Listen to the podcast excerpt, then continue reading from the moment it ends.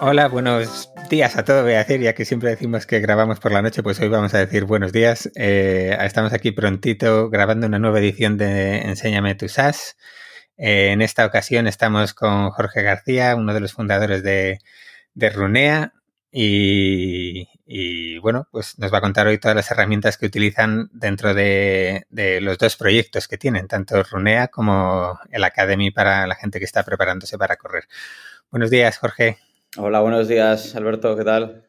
Muy bien, muy bien. Eh, ya pasaste por el programa, aunque hace mucho tiempo y, con ciertos problemas de audio que tuvimos, ¿no? Pero, pero bueno, algún día volveremos a, grabar contigo. Pero para el que no lo conozca, eh, cuéntanos qué hacéis en, en Runea.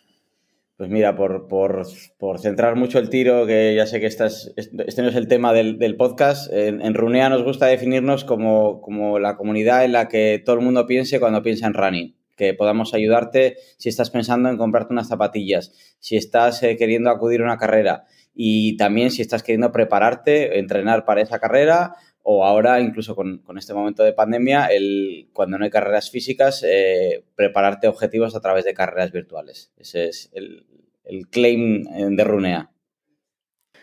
Bueno, pues eh, genial. Ya sabes además que desde el Touring Athletics somos, somos fans y, estamos encantados de, ver todo lo que estáis haciendo.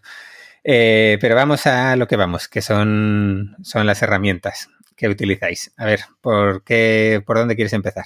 Pues eh, empiezo igual por un poco las, herramientas que utilizamos a nivel general bueno, y comentarte que, me anima a participar en el, podcast porque es que me es muy útil. O sea, es, bastante útil conocer las herramientas que utilizan otras empresas y coger referencias y coges ideas. Y de hecho, alguna luego te comento, la he cogido precisamente del podcast en la parte más general, eh, nosotros eh, utilizamos eh, bueno, G Suite para, para, todo lo que es email, documentos a través de Drive, Calendar. también a nivel general utilizamos Slack para la, para la comunicación. Em, en la parte de proyectos o de, tareas o de gestión del, del, día a día, nosotros empezamos utilizando en su momento Trello, eh, cuando éramos eh, poquitos, pero la verdad que nunca fui muy fan del uso porque me parecía muy, muy desordenado y ya desde hace un par de años eh, trabajamos con, con Jira. nos ha venido muy bien para, pues, para ordenar internamente todo lo que es el, flujo, la, comunicación, las tareas y de hecho lo empezamos, lo empecé utilizando el equipo técnico y ahora lo utiliza, lo utilizamos todo, tanto también para administración, para equipo de marketing e incluso con ventas hasta que hemos cambiado a, un CRM exclusivo específico de ventas, que luego te, comento. Eh, también alguna vez con proyectos así más eh, externos, eh, bueno, algún proveedor nos ha, nos, ha puesto como herramienta Asana.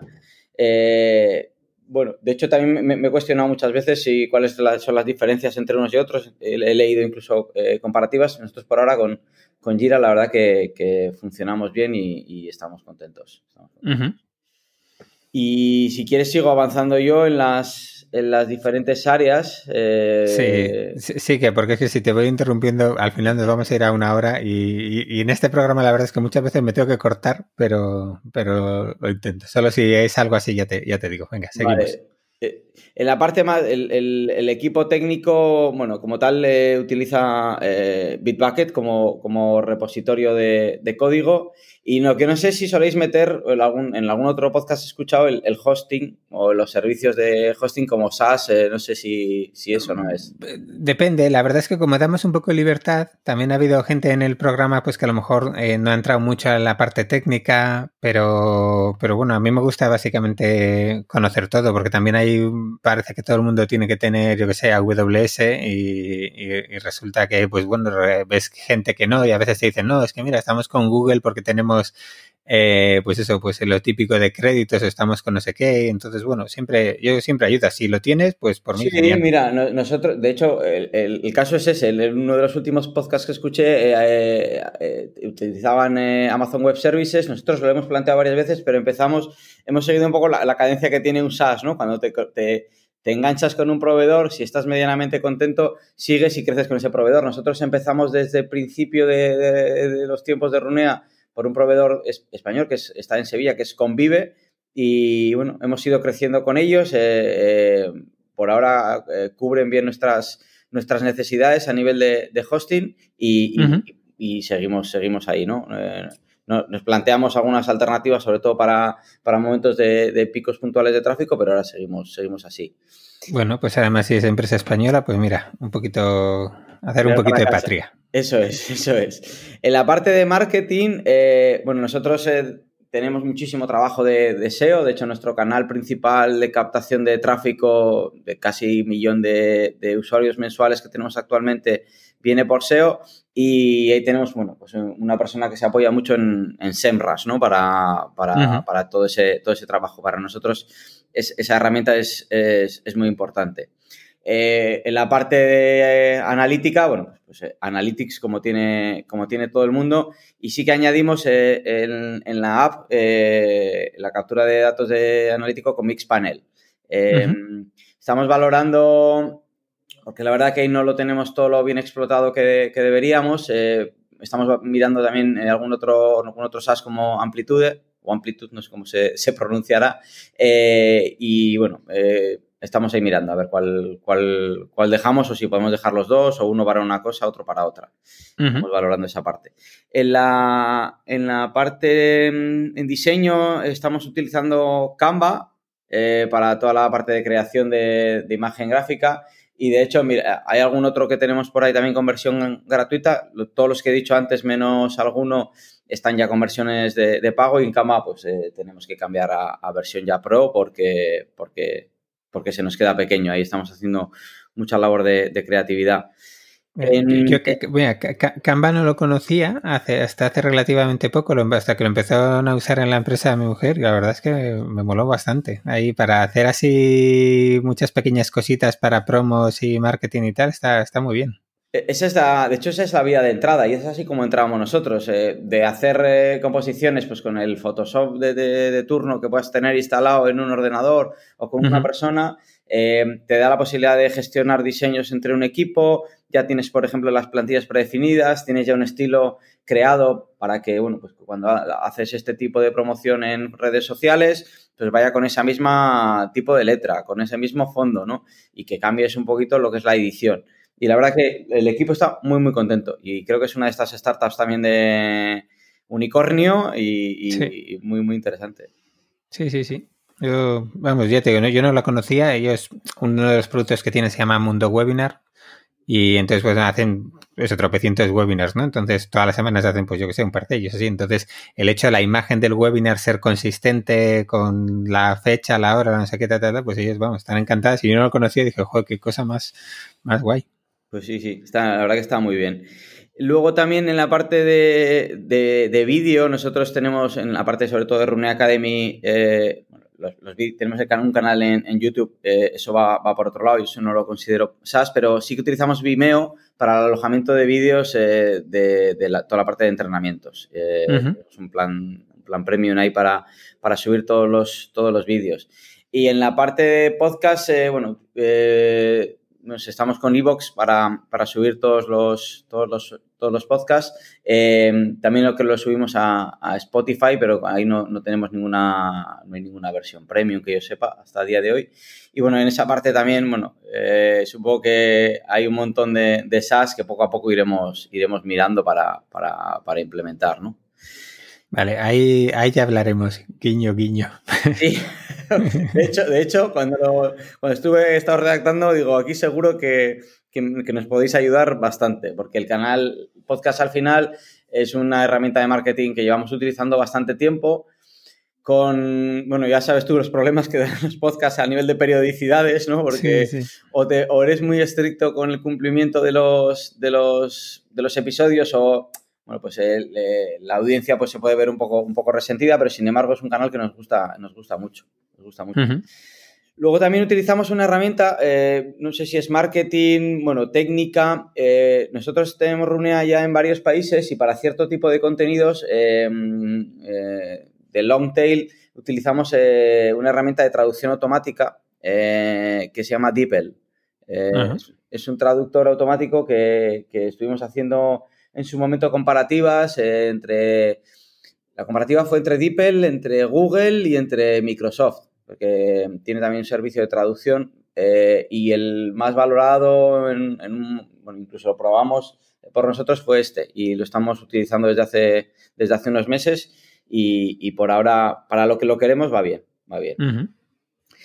Luego, en la parte de, bueno, en la parte ya más administrativa tenemos un software de facturación que es, eh, que es Kipu, es también una empresa de aquí de, Barcelona, igual que, conocéis. Y a nivel De, recursos humanos, que es también, forman parte del mismo grupo, utilizamos Factorial para la gestión de, turnos, recursos humanos, vacaciones, contratos, bueno, tener un poquito ahí todo, todo organizado y que cuando entra una persona el proceso de onboarding pues vaya también lo más fluido, porque siempre, siempre está, está bien tener todo eso ahí bien ordenadito. Y luego el, uno de los softwares que, que descubrí, que además eh, estábamos mirando, bueno, estábamos pensando en, estandarizar un poco todo el tema de ventas, ahora tenemos ya más equipo de ventas, eh, fue Pipedrive.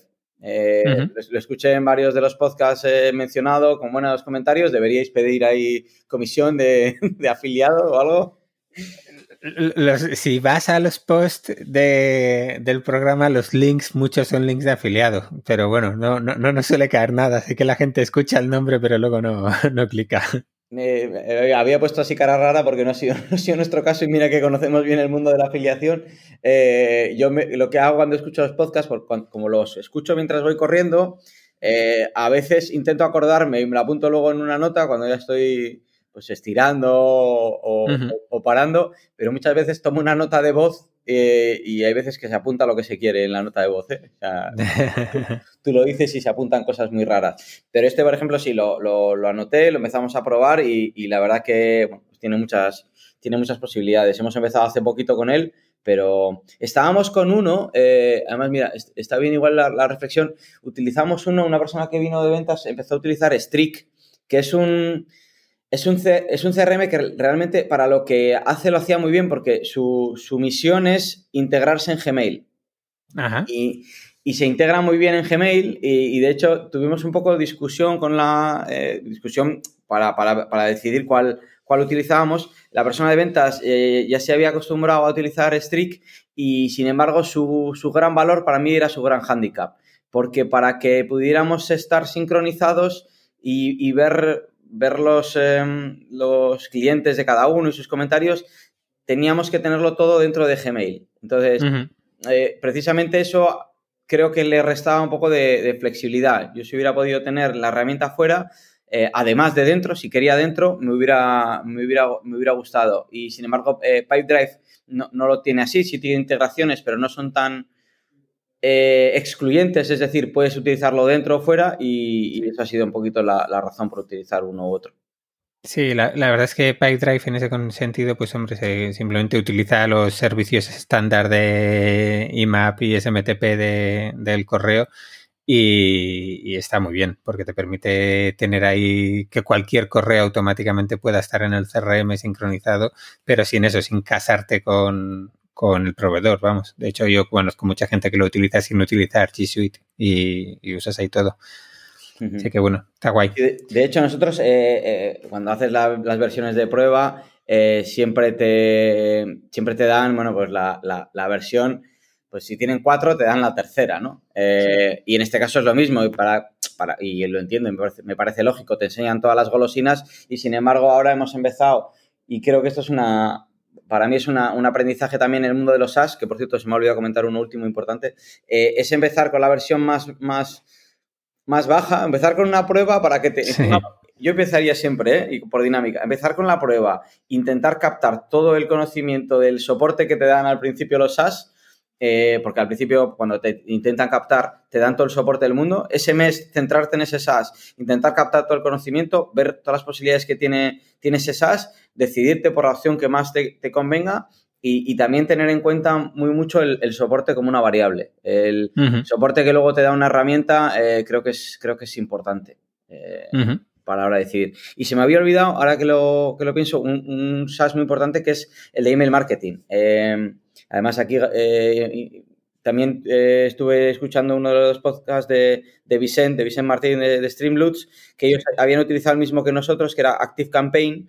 Nosotros estamos con ese y ellos habían cambiado a otro. Nosotros eh, estamos utilizándole es un, es, un, es, un es un, SaaS que tiene muchísima potencialidad a la hora de crear campañas de email marketing, de construcción de automatismos y le estamos eh, empezando a sacar un poco más de chispas eh, recientemente. Y, creo que con eso eh, he dado un repaso a todo. Vale, pues eh, también en el anterior, Elia Barahona de, de Class on Life mencionó varios de, de, ese, de ese sector ¿no? de email marketing y, bueno, que ellos, ellos, tenían integrados Active Campaign para los profesores, pero ellos utilizaban otro. ¿no? Entonces, si empezáis a evaluar otras cosas para echarle un ojo, pues ahí, ahí hay más ejemplos. Sí, no, eh, herramientas de email marketing hay, hay bastantes. en sí, su día millones. Sí, teníamos otra. Bueno, yo vengo de una empresa que incluso hicimos una herramienta de email marketing a, nuestra escala. Eh, es, un, es, un, tema. esas herramientas son bastante. Hay que mirar muchas cosas. Primero, la, nosotros veníamos de estar con otra. ¿eh? Cada vez que hay un cambio de una herramienta de este tipo, pues para nosotros el proceso de migración es, es largo eh, y encima eh, tiene una problemática añadida, que cuando haces un cambio de este, de, este, de este, estilo, al final vas a cambiar los servidores desde los cuales envías los, los, emails. Con lo cual, la entregabilidad, la confianza del dominio, bueno, eh, es, un tema, es un tema complejillo, complejillo. Sí, sí, no, ya tengo claro que que para vosotros eso, vamos, lo tenéis muy trillado y, se nota además que, sabes muy bien de, lo que hablas. Eh, bueno, pues me ha encantado, me ha encantado la lista, me ha encantado además ahí los consejos sobre cómo escoger un, un SAS y demás y, bueno, lo vamos a poner ahí en práctica para lo demás. Eh, aprovecho para recordar a todo el mundo que guay que escuchéis el programa y que descubráis podcast y, o sea, perdón, herramientas y tal, pero cuando vais a contratarlo a probar, ir a la página web de, del programa y pulsar el link, que no sé, no, no, sé exactamente, pero eh, la mitad o alguno menos por ahí son enlaces de afiliados y nos ayudáis ahí con, con unos eurillos. Sí, sí, eh, totalmente de acuerdo. Eh, además es una... Y lo que haces eh, yendo a la web también es tendréis un repositorio. Yo muchas veces, lo que te decía antes, escucho una herramienta y o me acuerdo de apuntármela al terminar de, correr o, lo, tomo una nota de voz de donde digo Pipedrive, puede haber anotado lo que sea eh, y siempre está bien tener un repositorio de... Sí, de hecho antes teníamos uno mantenido a mano, estamos en proceso de migración a un plugin de WordPress que te permite ahí gestionar todo eso. Pero bueno, ahora la pereza es pasar todos los que ya hemos metido. pero, pero bueno, si alguien se anima y nos quiere ayudar a mantener esa lista, está invitado también. Quizás haya un SaaS para hacer eso, no sé. Sí, sí, sí, no, no. Eh, así, catálogos, directorios y tal, hay, hay un montón, ya te digo, dentro incluso del propio WordPress estuvimos mirando e instalamos un plugin y está simplemente pendiente de, dar de alta todos los enlaces. No, pero bueno, estamos, estamos en ello, estamos en ello. Estamos haciendo un montón de esfuerzo últimamente en, en, más que startups, en volver a hacer un poco cosas, cosas distintas y ahí estamos. Eh, no te robo más tiempo, Jorge. Eh, muchísimas gracias y, y nada, nos vemos pronto. Muchísimas gracias a ti. Un saludo. Adiós.